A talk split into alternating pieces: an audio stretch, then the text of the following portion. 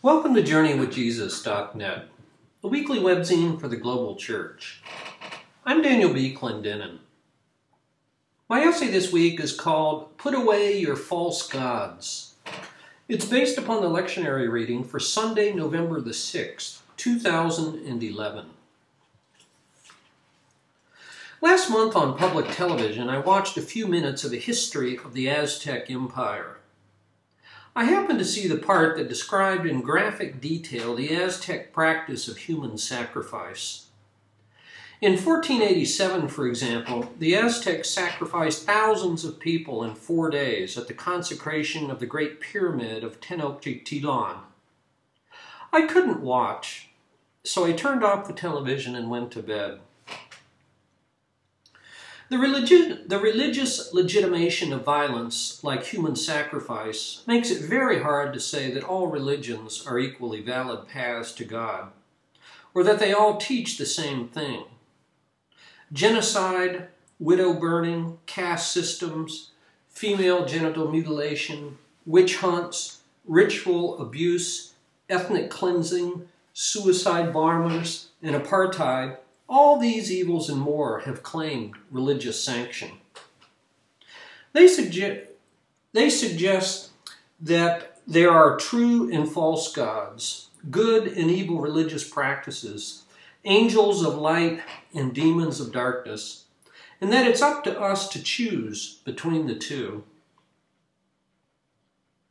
No one should feel morally smug Religious violence plays no favorites, either with the perpetrators or the victims. In his book Terror in the Mind of God, Mark Juergensmeyer includes separate chapters on violence by Christians, Jews, Muslims, Sikhs, and Buddhists. The book by Charles Kimball, When Religion Becomes Evil, also covers similar ground. And we should note the atheistic religions deserve special mention. The Soviet and Maoist liberations, quote unquote, slaughtered 100 million people. Only the modern state can unleash industrial scale violence, like Auschwitz, Hiroshima, Rwanda, or Darfur. Nationalism, perhaps, is our most violent god.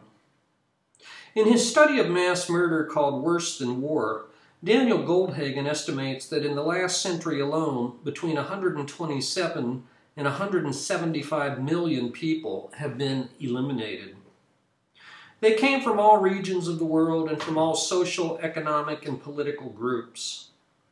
The vast majority of these victims were killed in their own countries by their fellow citizens, by willing and non coerced murderers, and almost never with any substantial dissent. The myths, lies, denials, excuses, rationalizations, self exculpations in what uh, Goldhagen calls prettified self images and linguistic camouflage of both the active perpetrators and passive bystanders are legion.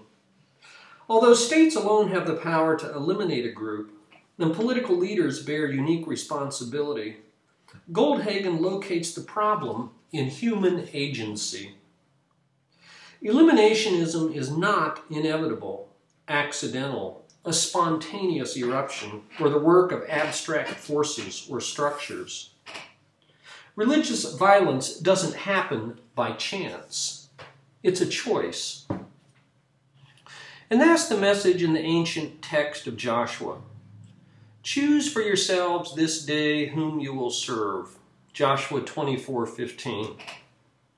Put away the false gods of your ancestors. Forsake the pagan gods of the surrounding peoples. Worship the true and living God. Why?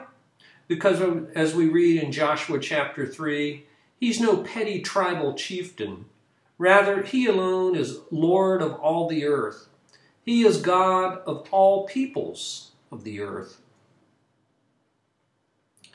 The bloody book of Joshua, which in some ways exemplifies texts of terror, begins with the death of Moses and the ascension of Joshua, his aide de camp. The first half of the book is a triumphalistic history of military conquests. The second half of the book details the division of the conquered lands among the 12 tribes of Israel. The book then ends with Joshua's death in a plea for political sanity. Joshua 24 14 and 15. Fear the Lord and serve him with all faithfulness. Choose for yourselves this day whom you will serve. As for me and my household, we will serve the Lord. But Joshua's plea fell on deaf ears. The people made enthusiastic pledges of fidelity, but Joshua was dubious. Moses had led Israel in Exodus out of Egyptian bondage, whereas under Joshua the oppressed became the new oppressors. His genocidal campaigns left no survivors. He totally destroyed all who breathed. Cities were burned, vanquished kings were publicly hanged, wealth was plundered, peoples were enslaved.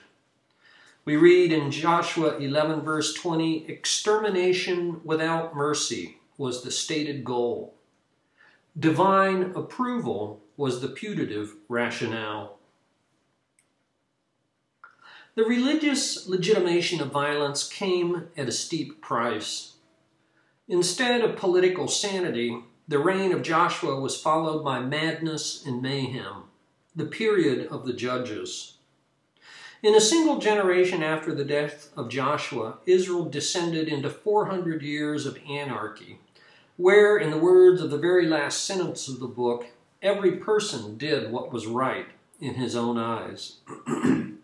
Israel's genocides had unleashed the dark forces of self destruction. In its religious life, the word of the Lord was rare. Idolatry was rampant. Debauchery characterized civic morality. Judges chapter 19, for example, records the murder of a nameless woman who was gang raped all night and then dismembered, a crime so heinous that it subsequently provoked a civil war. Think about it, exclaims the exasperated narrator. Consider it. Tell us what to do. Judges 1930. On the economic front, there were famines. It would be many long centuries before King David united the country. Then, long after David, the 8th century prophets rose up and flipped this relationship between violence and religion. The supplementary reading this week from Amos chapter 5, 18 to 24 is only one example. Instead of legitimizing evil, true religion protests any and every form of dehumanization. Religious ritual without human justice, says Amos, is a recipe for divine judgment. I hate, I despise your religious feasts. Away with the noise of your songs. But let justice roll on like a river, righteousness like a never ending stream. About the same time that I saw the show about Aztec human sacrifice, I also watched a documentary film called Pray the Devil Back to, uh, Back to Hell from the year 2008. It tells the story of Muslim and Christian women who joined together in a peace movement to end 14 years of civil war in the tiny West African country of Liberia. From 1989 to 2003, Liberians endured starvation, systematic rape, torture, mutilation, and Charles Taylor's cocaine crazed soldiers. A third of the country was displaced. Up to 10% perished. But instead of leaving history to chance, the women made a choice no more war. No more legitimations of violence in the name of God, country, political liberation, or economic reform. Under the brave leadership of Leymah Roberta Gbowee, the women rose up and organized. They prayed and sang by the thousands in the fish market every day in their trademark white t shirts, in the sweltering sun, and then in the torrential rains. They announced so called sex strikes to all the men until the violence ceased. They picketed the American embassy. Their persistence forced Charles Taylor to acknowledge them in a public ceremony. As the president fidgeted in his chair on stage, Gbowee spoke for the nation. We are tired of war, tired of running, tired of begging for wheat, tired of our daughters being raped. They compelled Taylor and the rebel factions to the peace table in Ghana. When talks stalled after six weeks, they staged a sit in and prohibited the delegates from leaving the hall until they signed an agreement. And after the peace accords in 2003, they led the nation in disarmament, then in voter registration and campaigning, all of which led to the election of Ellen Johnson Sirleaf as president of Liberia and the first African head of state in January 2006.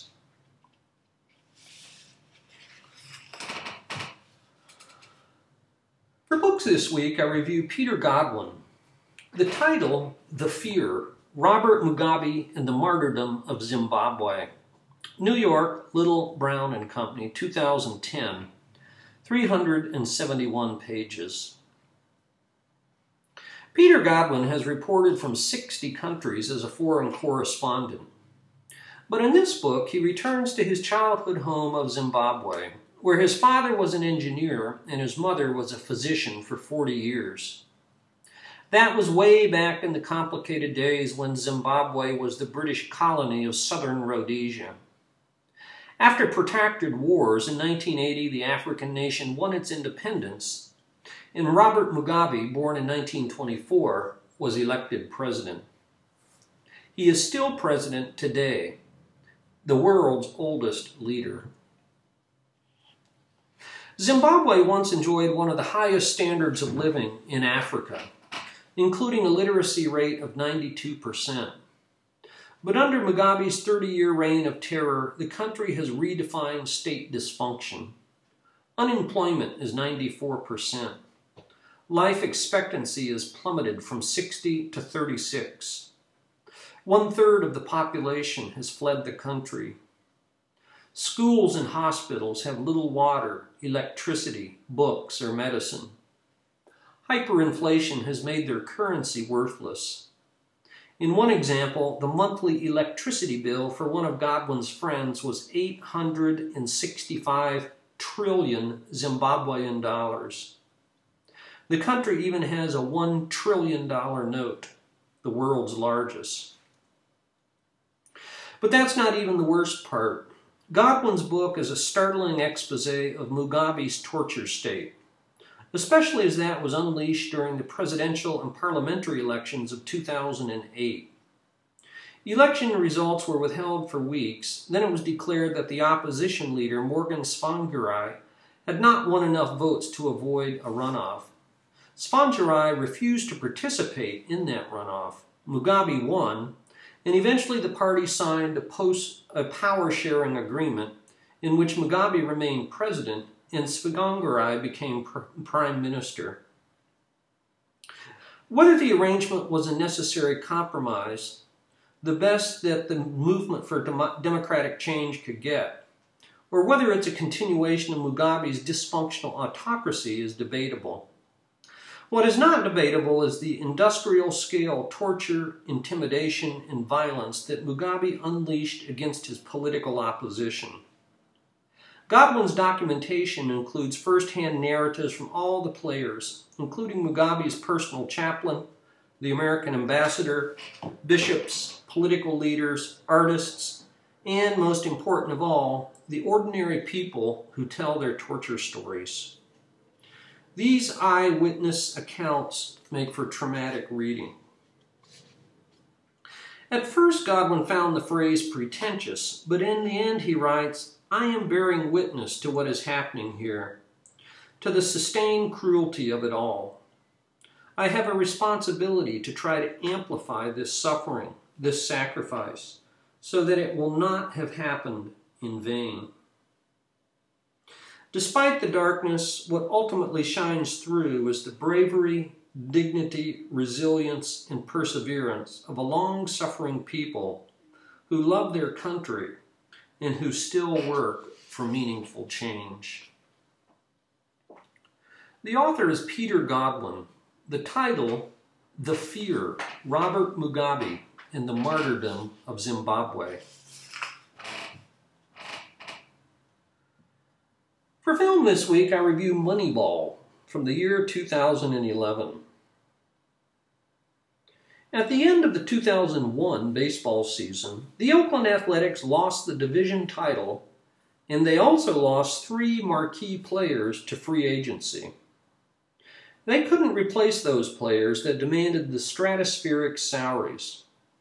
That season, for example, their team payroll was $40 million, compared to the $125 million of the New York Yankees. It turned out to be a blessing in disguise and changed the way that all teams evaluate players and do business. The A's manager, Billy Beane, played by Brad Pitt, hired a young quant straight out of Harvard who sliced and diced complex statistics, so called sabermetrics, to identify undervalued players. Amidst much internal dissension, they rebuilt the team. Two years later, the Boston Red Sox won their first World Series since 1918 using this same financial model, even though Billy Beane had turned down their offer to make him the highest paid manager in sports. This film dramatizes the 2003 best selling book of the same title by Michael Lewis. I would say it's a slam dunk for sports fans, but should also enjoy wider appeal. Moneyball from the year 2011. And for poetry this week, in the beauty of the autumn season, we've posted a poem by the English poet Gerard Manley Hopkins. Hopkins lived from 1844 to 1889. The title of the poem is God's Grandeur. The world is charged with the grandeur of God. It will flame out like shining from shook foil. It gathers to a greatness like the ooze of oil crushed. Why do men then now not reck his rod? Generations have trod, have trod, have trod and all is seared with trade, bleared, smeared with toil, and wears man's smudge and shares man's smell.